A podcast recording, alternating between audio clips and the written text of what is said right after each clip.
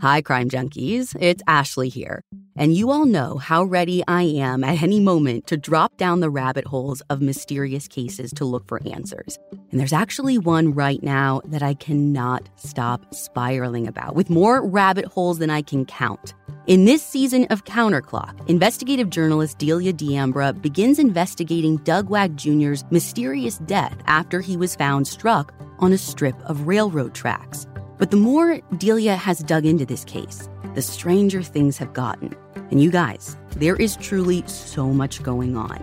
A string of mysterious deaths, a bank robbery gone wrong, conspiracy, corruption, and it may all be connected. You can binge all of Counterclock Season 6 right now in the Crime Junkie Fan Club, or you can listen to new episodes weekly wherever you get your podcasts. Brought to you by the Capital One Venture X card. Earn unlimited 2x miles on everything you buy and turn everyday purchases into extraordinary trips. Plus, receive premium travel benefits like access to over 1,300 airport lounges and a $300 annual credit for bookings through Capital One Travel. Unlock a whole new world of travel with the Capital One Venture X card. What's in your wallet? Terms apply. Lounge access is subject to change. See CapitalOne.com for details. From your morning podcast to your afternoon playlist, we know you personalize your entire day. That's why State Farm helps you personalize your insurance with the State Farm Personal Price Plan. It offers coverage options that help protect what you care about most at an affordable price just for you. Like a good neighbor, State Farm is there. Prices vary by state. Options selected by customer. Availability and eligibility may vary. Hi, Crime Junkies. I'm your host, Ashley Flowers. And I'm Britt. And today I want to tell you about a beautiful young woman whose brutal murder at the height of summertime shattered her community's sense of safety forever. And in the process, set police's sights on a monster hiding right in their very midst. This is the story of Sierra Joughin.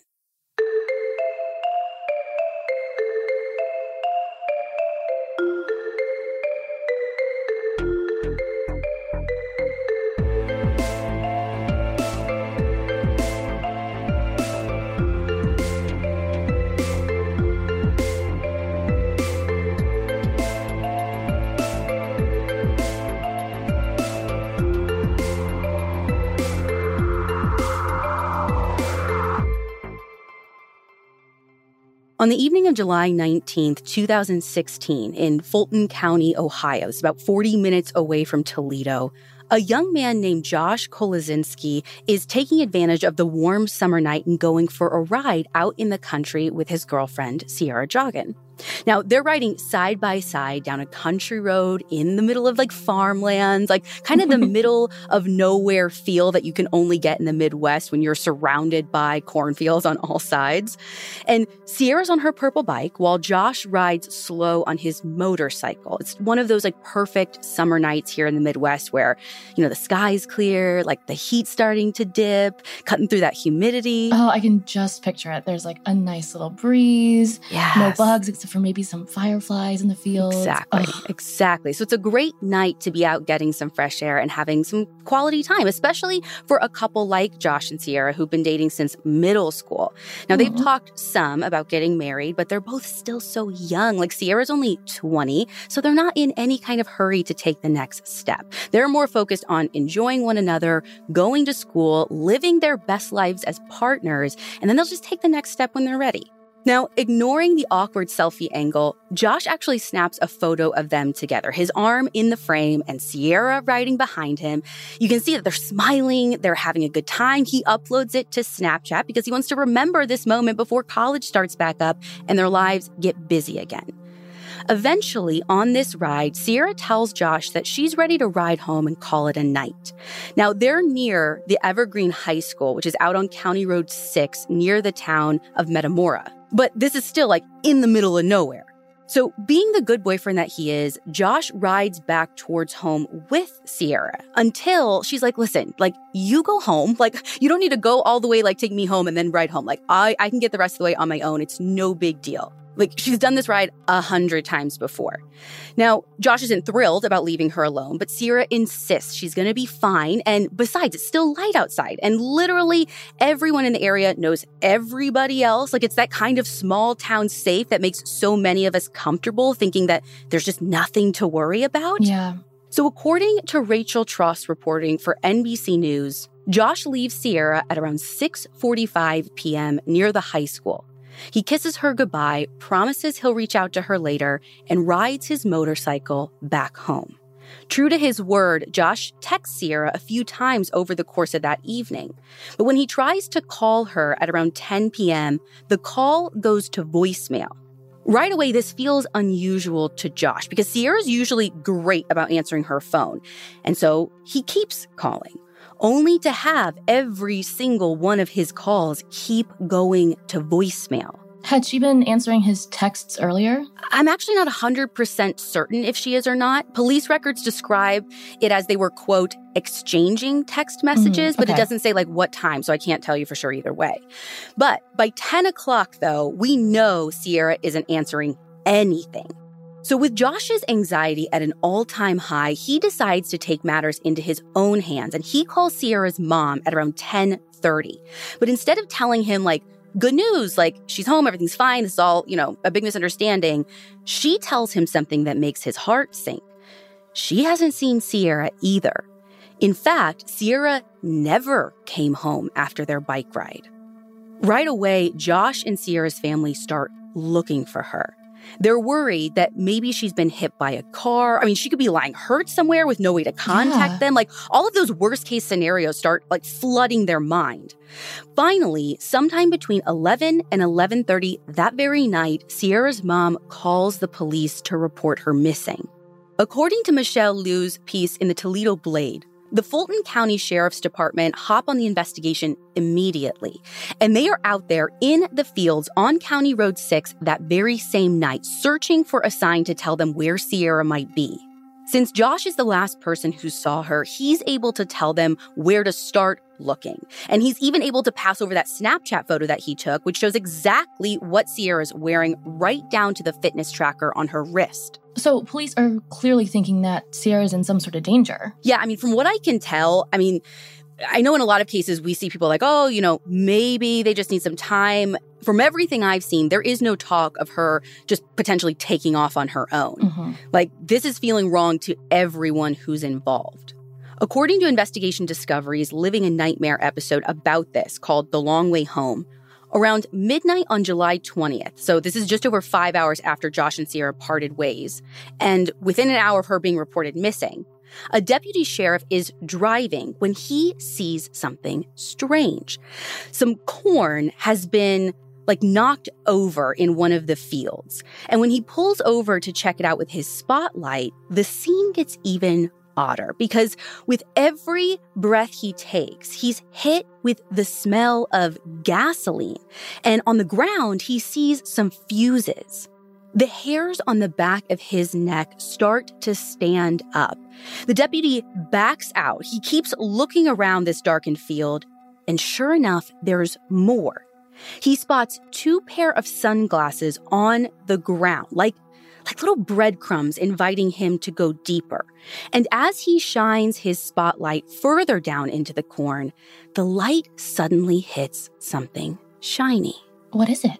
A closer look shows it's a reflector attached to a purple bicycle that matches the one Sierra was riding. The interesting thing is the bike isn't laying down like it's been abandoned, though. It is standing up with its front tires facing out, almost like it was backed into the field, about three or four rows back in the corn. All around the bike, more corn's been trampled. And worst of all, police find blood on the handlebars and on the bike seat. In addition to the fuses and sunglasses from earlier, law enforcement find motorcycle tracks going north, a green sock, and a bloody screwdriver, along with more blood on the corn. Now, there's not enough blood here to make police think that someone necessarily died here, but they are certain that someone fought here, struggled here, and there's no telling where they are now. Between the bike being hidden like this, with the tire tracks and all of the blood at the scene, law enforcement take it as confirmation of their worst fears that Sierra's been abducted. And this was only a half mile away from her house. Oh my God. So, so she had almost made it home. She got so close that it breaks my heart. And it's one of those things where it had to have literally been like when you think about it, the last thing in the world she was expecting. Everything in the field, from the fuses to the sunglasses, gets sent straight back to the lab for processing. Since it's pitch black outside, law enforcement has a challenge on their hands in these crucial first hours, but they're not totally hamstrung. The road gets blocked off right away, and that same Toledo Blade piece that I mentioned earlier reported that an infrared equipped helicopter actually goes out in the sky to scan the area that very night. Additionally, Fulton County sheriffs reach out to the Ohio State Police almost immediately to help join their search and the investigation, and by the next day, the FBI is involved. That seems really quick. I mean, I feel like we usually don't hear FBI getting involved until much later in an investigation or when they know that the crime has crossed state lines or something. Well, when police pull Sierra's cell phone records, Rob Quinn reported for Newser that they see that on the night she vanished, Sierra's phone actually pinged up near the Michigan border, which is actually just a few miles away from where her bike was discovered. And as a result, law enforcement has to reach out across state lines. So I would imagine that having the FBI there to coordinate with all these different mm-hmm. agencies is like imperative and probably why they got brought in so early. Now, it's later that same day, on the afternoon of July 20th, that officers who are out processing the cornfield suddenly get their first big break. Looking to save on delivery? DashPass from DoorDash is your door to $0 delivery fees and savings you can't get anywhere else. DashPass is an exclusive membership from DoorDash that gets you unlimited $0 delivery fees on eligible orders and members only deals and discounts. Whether it's food from your favorite restaurants, groceries from across town, or anything in between, DashPass is the most affordable way to get everything you need delivered right to your door. DashPass basically pays for itself in two orders on average. Plus, DashPass gives you special access to exclusive promotions and menu items, all for only $9.99 a month. Get more from delivery for less with DashPass. $0 delivery fees and reduced service fees on eligible DoorDash orders. Sign up for DashPass today and get your first 30 days free if you're a new member. Subject to change, terms apply. This podcast is brought to you by Squarespace. Spring is about fresh starts. That could mean starting a new venture or switching things up on your website. Squarespace is the all in one website platform for entrepreneurs to stand out and succeed online. Use Squarespace to design a website, engage with your audience, and sell anything from products to time all in one place. With the new guided design system, Squarespace Blueprint, you can select from curated layout and styling options to create a personalized website optimized for every device. Get your website discovered fast with integrated, optimized SEO tools. Plus, make checkout easy for customers with easy to use payment tools. Accept credit cards, PayPal, Apple Pay, and in certain countries, give customers the chance to buy now and pay later with Afterpay and ClearPay. Selling content on your website? Add a paywall to sell memberships or courses or sell downloadable files. Head to squarespace.com for a free trial, and when you're ready to launch, go to squarespace.com slash crimejunkie to save 10% off your first purchase of a website or domain. About 12 hours after Sierra was first reported missing, the farmer who owns the cornfield that police are searching in actually approaches them, and he hands over a bloody motorcycle helmet. What? According to the Law and Crime Network, this farmer tells police that he was out driving with his son last night, headed south along the road where Sierra's bike was found, when he spotted a motorcycle helmet on the side of the road. So instead of just like driving on by, the farmer tells police that he had his son get out and toss the helmet into the bed of his truck. Now, he knows that motorcyclists loved like those paved country roads, so finding one of their helmets didn't really seem important to him at the time. But then he heard about Sierra's disappearance, and now with law enforcement literally like looking on his land, the helmet has taken on this whole new meaning to him. I'm sorry, but how do you find a bloody helmet and not have your mind instantly jump to like something terrible has happened here, even if it's just like someone's been in an accident or something? I mean, you know, first thought is they're probably not crime junkies, I guess. But right. the other thing I was thinking about is the motorcycle helmet itself is actually black. And my research doesn't specify exactly what time the farmer found it. So I'm thinking that if it was already dark, maybe they just didn't even notice the blood. Like, mm-hmm. you know, he could have just thrown it in, then heard about the story, seen that they're searching his land, then gone to like the bed of his truck and taken a good look at it in the light of day. Which that's totally fair. And my own experience living in the country, those county roads don't usually have any street lights. So right. it would be super, super dark. Right. Well, whatever the reason, as soon as police get a look at this thing, they know that this is a huge break because not only is there, like I said, all of this blood, but there are prints, including a partial palm print embedded into the stains. The helmet gets sent off for testing, but with this huge piece of evidence now in the mix, along with the tracks found near Sierra's bike, police are now confident that whoever snatched her probably rides a motorcycle. And so, following along that theory, police turn to look at a person who they know rides a motorcycle and who, by all accounts, was very, very close to Sierra. And that's her boyfriend, Josh. Even though Josh seems to be totally distraught and just like racked with guilt about not riding home with Sierra all the way back to her house, according to People magazine, Josh is adamant that they parted on good terms and he has no idea what could have happened to her. Josh agrees to let police search his house and his vehicles. And when they look at the motorcycle, it looks totally fine. Like it's not damaged, there's no sign of blood, no sign of hair, nothing like that. But when they search Josh's pickup truck, law enforcement comes across a set of dirty coveralls. And we're not talking like some little splatters or whatever, but like this big reddish brown stain on them that looks like it could be blood. And if it is blood, it is a lot of blood. And according to Living a Nightmare, when police do some initial tests on it, their theory is confirmed. So they go and confront Josh with this. And he's like, listen, it is blood, but it's just deer blood from hunting. Okay. And considering this is such a rural area, I feel like that could be a real possibility. Right. I mean, it's a total possibility, which is why they have to check this out right away. And it is actually a super easy test to do. You're not talking like a full like DNA sequence and profile. So they get this done within the first like 24 hours.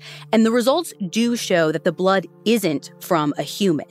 So, after interviewing Josh pretty thoroughly, police conclude that he is telling the truth and he's eliminated as a person of interest.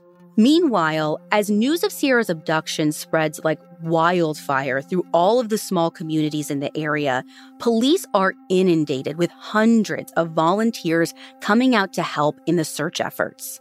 Now, to put this in perspective, the town of Lyons, Ohio, where Fulton County is and where Sierra grew up, it has like a population of like under 600. Oh, wow. And so for that many people to turn out, we're talking like half the town's worth of people is out there looking for her. And an unnamed donor even puts up $25,000 of their own money as a reward. I mean, I grew up in a small town, so this doesn't surprise me at all. Everybody knows everybody. And if they don't know Sierra herself, then they probably, you know, went to school with her mom's great aunt's yeah. dog groomer or something. It's just how small towns are. Right. And for police, the more boots on the ground, the better, especially in cases like this where the search area is so tricky. And the amount of volunteers out in the corn looking for her actually frees up more officers to canvass the people who live out there in the country. But hour after agonizing hour goes by without any trace of Sierra. It's 24 hours and then 36 hours. Each is more painful for her family than the last. And while this is going on, the crime labs are working overtime to get results back. And according to the police records, one of the first things to come back are results from both pairs of sunglasses picked up at the cornfield. They both come back with DNA evidence on them. One set of DNA belongs to Sierra, confirming one pair was hers. But the other pair shows DNA belonging to an unknown male who's not in their system. As the case makes national headlines in places like, I mean, it was on People magazine and Dateline, police decide to try something a little different and they broaden their search to all of Fulton County, specifically to sex offenders and violent felons. Now, as they're going through the offender list, one name in particular jumps out to law enforcement right away. This man named James Dean Worley. According to CBS News, James is 57 years old. He's a convicted felon, and he lives just a few miles away from where police discovered Sierra's bike.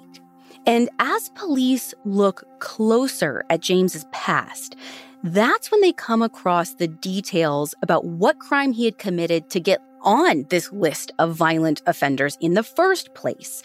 And it's that that really makes him stand out because the crime has some eerie parallels to Sierra's disappearance. This crime that first put him in the system goes back to July 4th, 1990, in another small town just outside of Toledo. That's when a 26 year old woman named Robin Gardner decides to go out for a bike ride. She leaves her suburban neighborhood and bikes out into the farmland, heading west towards a nearby park. And before long, she hears this car coming up. Now, this is in the days before bike lanes, not even that like rural country roads even have bike yeah. lanes still. So Robin doesn't think too much of it. And she doesn't even turn around to check and see, you know, who's coming or how fast they're going, none of it. Not until it's too late. And suddenly this truck hits her, knocking her clean off her bike and into the ditch.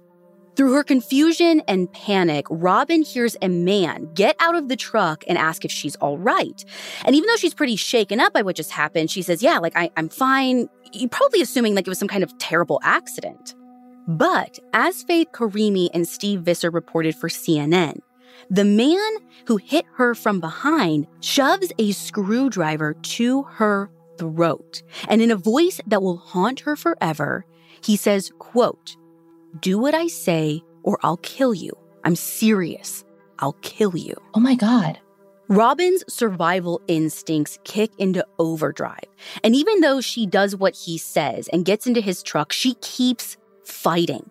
This guy has handcuffs, and in that moment, Robin knows beyond a shadow of a doubt that she is fighting for her very life. The cold metal slaps around one wrist, and she's so scared she almost blacks out. But then, in the distance, Robin sees a motorcyclist coming down the road. So, screaming and struggling with all of the strength that she has left, Robin gets the driver's attention, manages to get out of the truck, and runs to the person on the motorcycle, pleading hysterically for help. That driver ends up taking her home, where Robin's mother immediately calls the police. When police go out to the field where Robin was attacked, incredibly, the guy in the truck is still there. What? According to Vanessa McCray's article in the Toledo Blade, he tells police, hey, you know what? That lady actually ran into me, and I only handcuffed her so she wouldn't flee the scene before you guys got here. Flee the scene of a bike running into a truck? What? You got it. Yeah, police can smell the BS from a mile away, so they arrest him and charge him with kidnapping. According to John Seewer's reporting for the Associated Press via the Journal News, James took an Alford plea in that case, which our crime junkies will know means that he's not admitting guilt, mm-hmm. but he mm-hmm. was admitting that prosecutors had enough evidence to get a conviction. He was sentenced to four to 10 years in prison for abduction, but got out for good behavior in 1993 after only serving three years. Okay, so knowing all of this, police have to go talk to him right away about Sierra. Oh, yeah, they totally do because they're thinking the exact same thing that you and I are that all of this sounds way too familiar. So, a group of four officers goes out to talk to James on July 21st. This is about 40 hours or so after Sierra was reported missing. And pretty much from the second they lay eyes on him, something about James starts setting off alarm bells in all of the officers. Now, James is pretty clearly irritated that they're even there. And just looking at him, police can see he's had a rough time recently.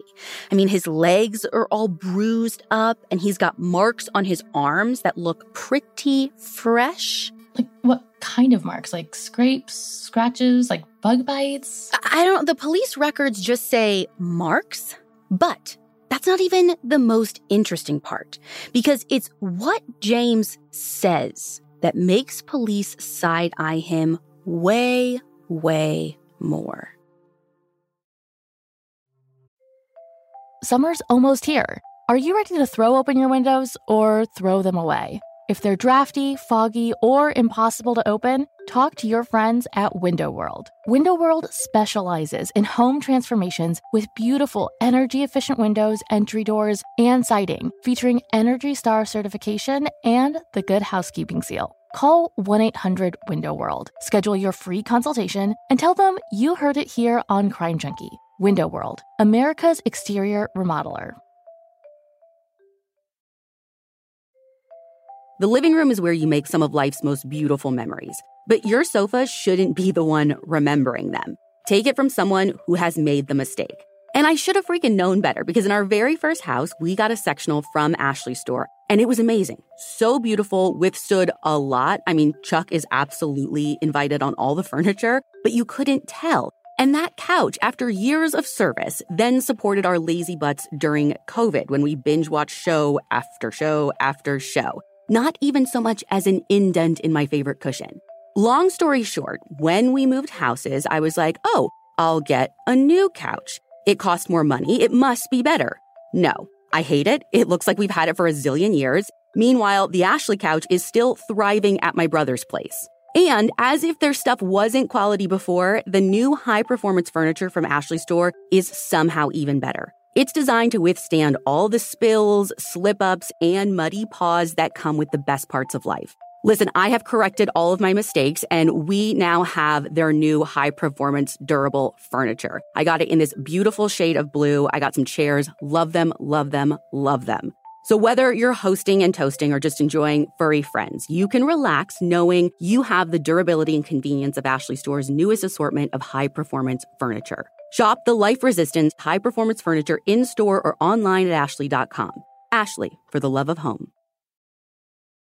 So, when law enforcement tell him that they're there searching for a missing woman, James actually tells them, and this is a direct quote I'm not out here killing chicks. Um, no one has said anything about murder yet. Exactly. So police get his consent to search the house, which James is sharing with his elderly mom. And when they get to his bedroom, James does it again.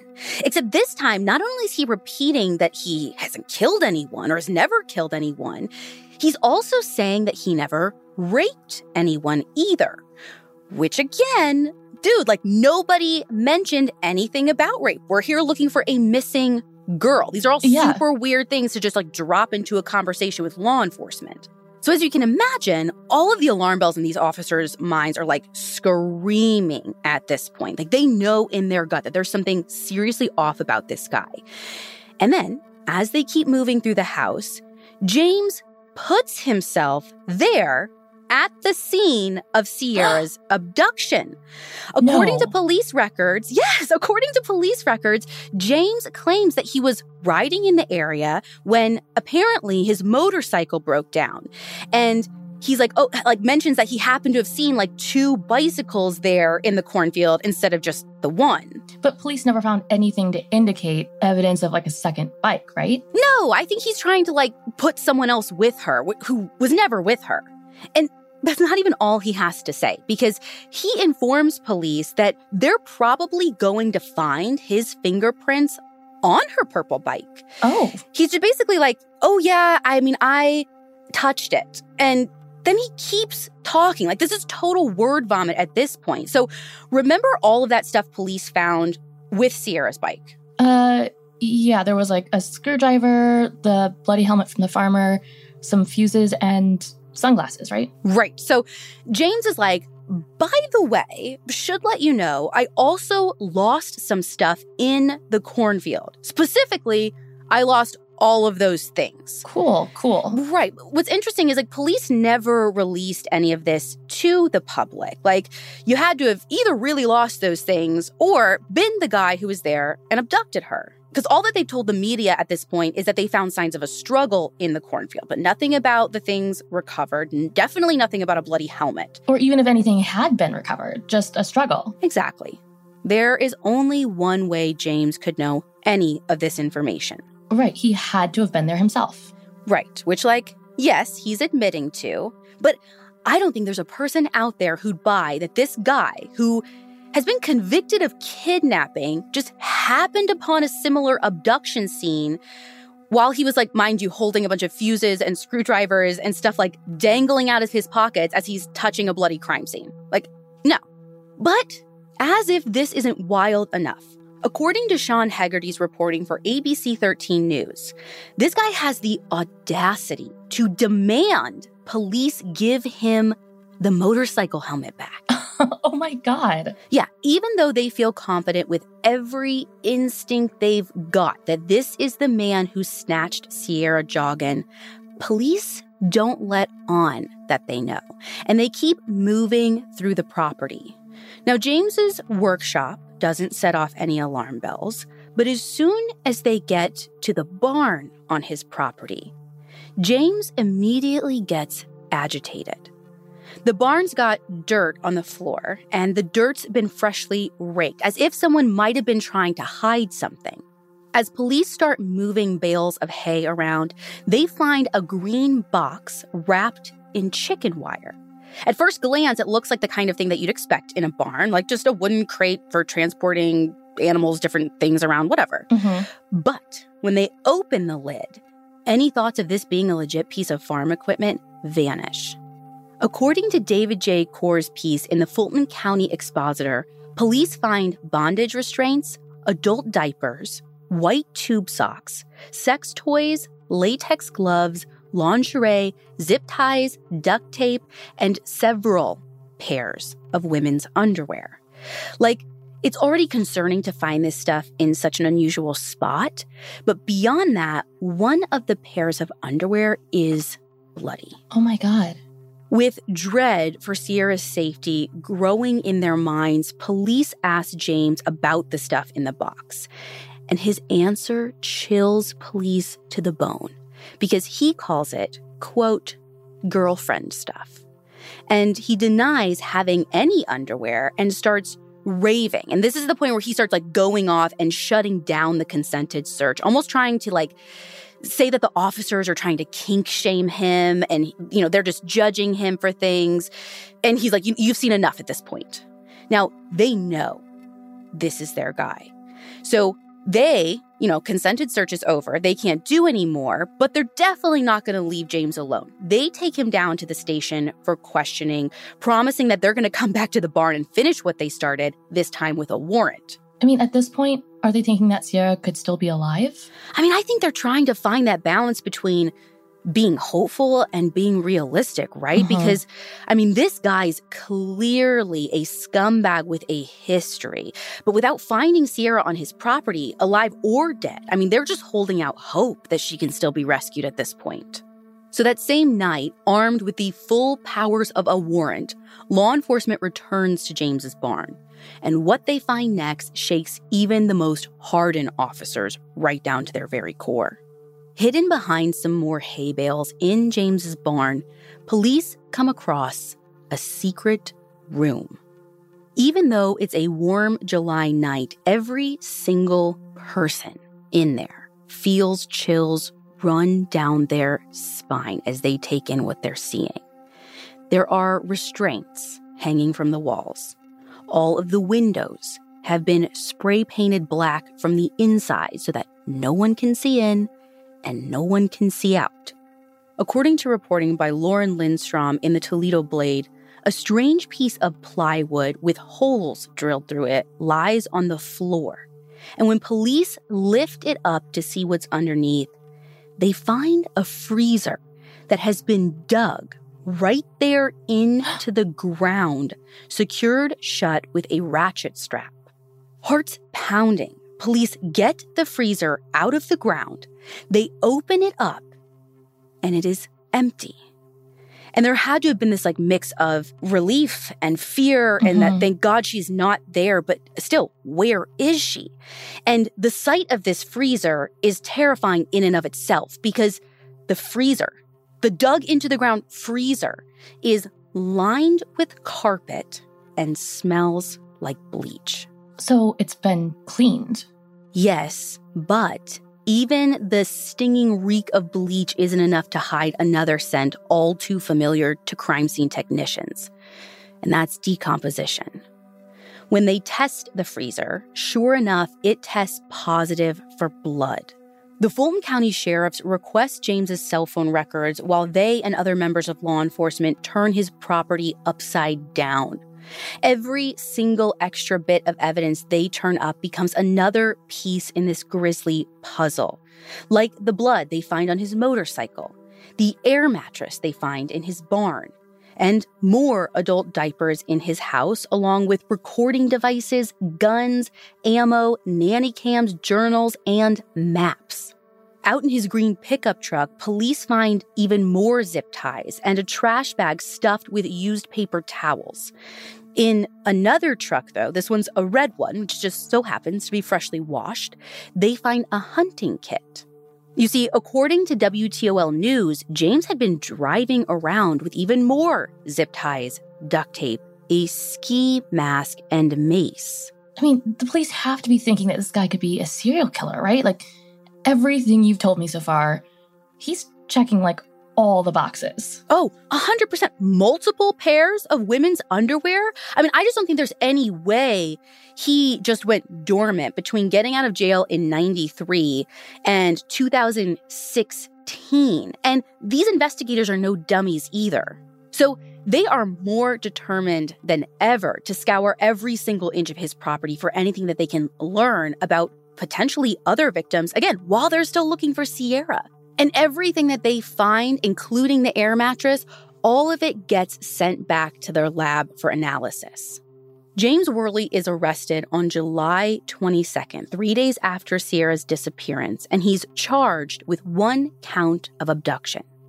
But later that very same day, Sierra is found. Pride yourself on finding the best deals and savings?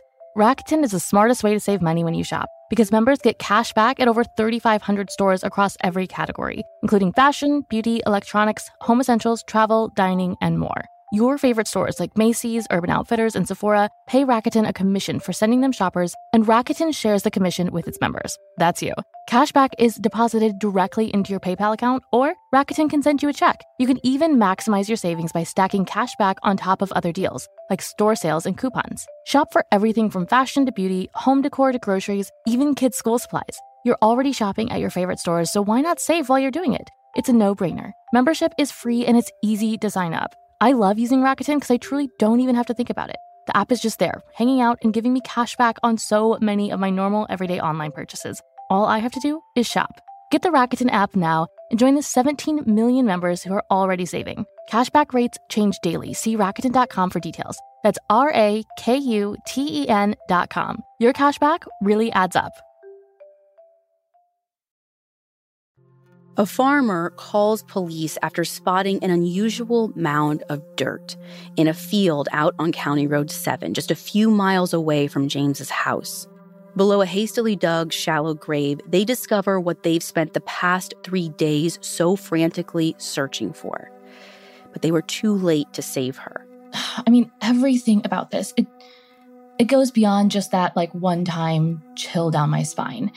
It makes me want to look over my shoulder again and again, Mm-hmm. honestly, for the rest of my life to make sure the monster who did this isn't hiding right behind me, you know, almost in plain sight. I mean, it's kind of one of those things that you just think doesn't happen in real life. Mhm. I mean, like, surely there were signs, right? Like, we should have been able to stop this before it got to a carpeted freezer dug into the ground. And Yeah. we should have, because after James is arrested, it comes out that he told his freaking therapist that he learned from his first conviction. And he said that he was going to bury the next one. Oh, so like not I learned what I did was bad and I'm going to do better now, but like or, or yeah, or I learned why I do it and I'm coping with whatever. No, But when he said I learned to do better, I mean learn to do crime better. Uh, yeah, I learned to like not let the victims survive. So Oh I don't know. God. This is what I don't know. Obviously, like not a trained therapist over here, but I thought like if they're making comments like this, if you're making comments that are a threat to yourself or to other people, that it has to get reported. And I don't know Well, if and you also wonder like if the therapy was like court ordered because of his conviction, if that would re- then like I know. require even more reporting. I mean, I don't know. And I get it, like, because you, you want people to be completely honest with your therapist. And I don't know if they're only allowed to say some things if you make like specific threats against specific people.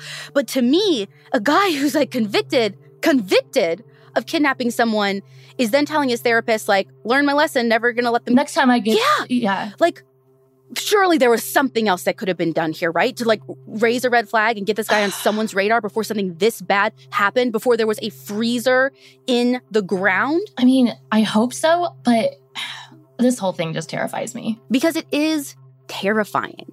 Now, Sierra's body is taken for autopsy, and over the next couple of weeks, while they wait for the coroner's report, police continue searching James's property for evidence of other victims. Because, like we said, this doesn't feel like a one off thing. I mean, he Mhm. proved that he tried it before, and many, many years have passed. Again, you don't dig a freezer into the ground overnight.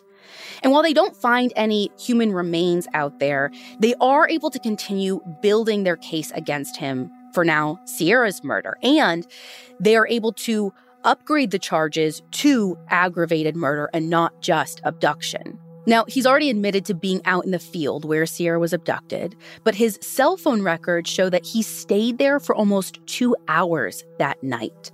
And the records also put him right near where Sierra's body was eventually found. Interestingly, when they search James's computer, it shows him looking for things like hog-tied teen, gag, rape, and helpless, all fantasies of total control. Most damning of all, Sierra's DNA shows up all over James's stuff, like on some duct tape, the air mattress, one of the pairs of underwear that he had, the motorcycle helmet, and on a handcuff key from James's keyring.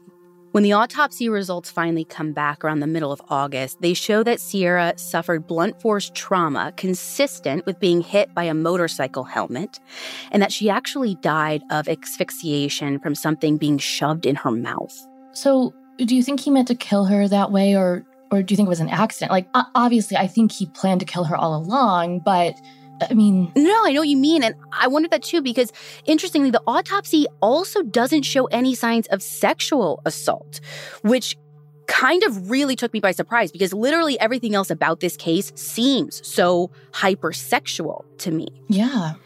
But ultimately, he's not saying, right? Like he he won't tell police what he meant to do, what he didn't mean to do. And due to decomposition and the impact of the warm weather, it's impossible for the authorities, for the medical examiner to estimate like the exact time of death. James stays in prison until the case finally makes it to trial in March of 2018. He's charged with 17 counts altogether, including two counts of aggravated murder, which, if convicted, could get him the death penalty. According to Toy Creel's piece on the NBC News 24 website, one of the people who testifies against James at his trial is none other than Robin Gardner, the woman who escaped his clutches back in 1990. Wow. So on March 28th of 2018, after deliberating for less than 6 hours, the jury finds James Worley guilty of murdering Sierra Joughin. He's sentenced to death, and while he's granted a temporary stay of execution later that same year, he remains on death row while his appeals are pending. Investigations into his potential other crimes are also pending. A reporter for WTOL News named Emily Nelson did some research into other unsolved crimes within a few miles radius of James's property, and she came up with a list of six murders and one disappearance going all the way back to 1980.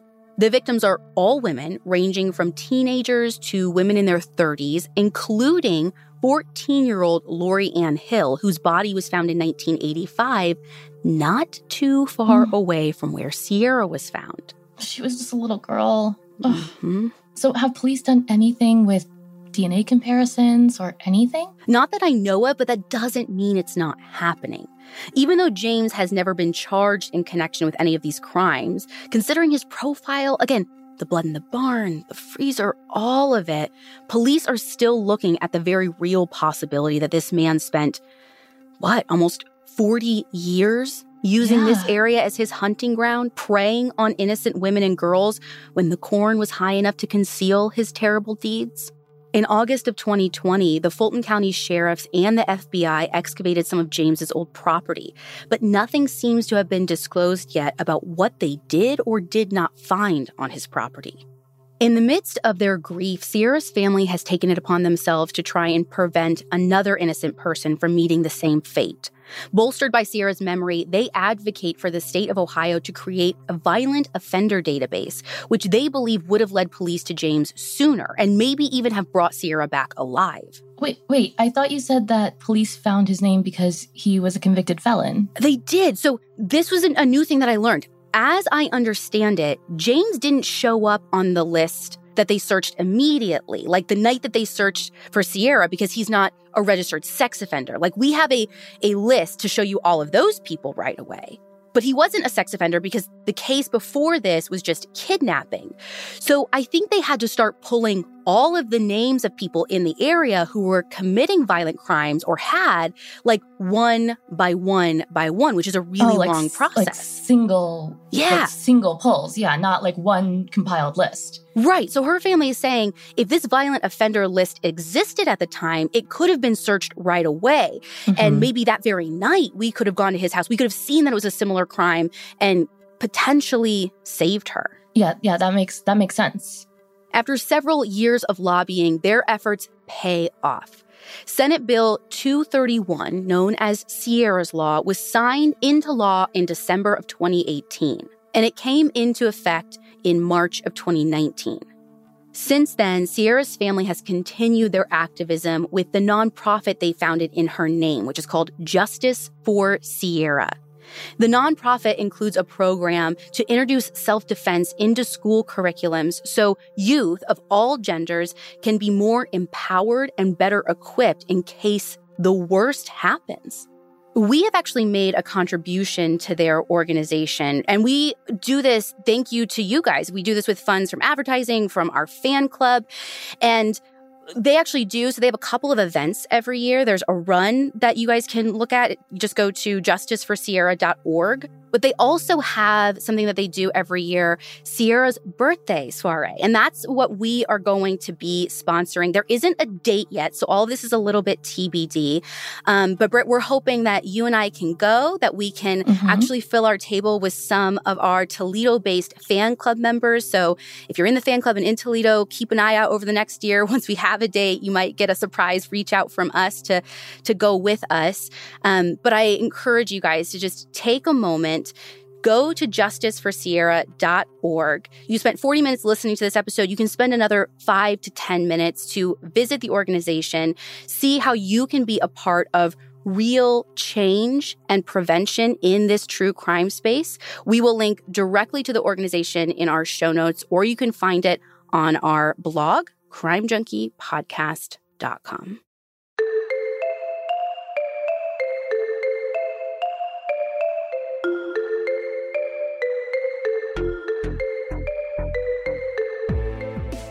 Don't forget to check out justiceforsierra.org. That's linked out in our show notes. And you can find all of the source material for this episode on our website, crimejunkiepodcast.com. And be sure to follow us on Instagram at Crime Junkie Podcast. We'll be back next week with a brand new episode.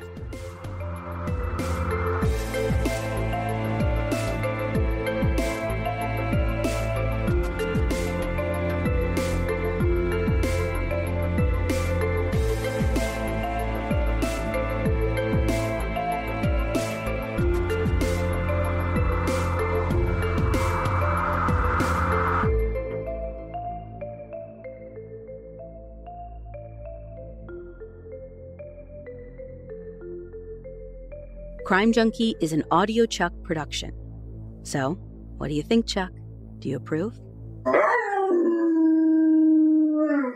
Here you are, BPMs high, sweat dripping, body moving, tongue panting. You're working hard, real hard, and you're thirsty. You need vitamins, nutrients for peak performance and energy. And your plants do too. Aw, I mean, just look at the little guy. Water soluble plant food from Miracle-Gro is full of essential nutrients. Just a little scoop into your watering can, and boom, instant feeding and bigger, more beautiful plants. It's kind of like a sports drink for your plants. You may have to suffer from heat, but your plants do not. This show is sponsored by BetterHelp. If you're anything like me, when you have something weighing on your mind that's taking up time and energy, the best thing you can do is to talk about it. But sometimes that's also one of the hardest things to do, too. We all carry around different stressors, big and small. And when we keep them bottled up, it can start to affect us negatively. Therapy is a safe space to get things off your chest and to figure out how to work through whatever's weighing you down. If you're thinking of starting therapy, give BetterHelp a try. It's entirely online, designed to be convenient, flexible, and suited to your schedule. Just fill out a brief questionnaire to get matched with a licensed therapist and switch therapists at any time for no additional charge. Get it off your chest with BetterHelp. Visit betterhelp.com slash crimejunkie today to get 10% off your first month. That's betterhelp, H-E-L-P dot com slash crimejunkie.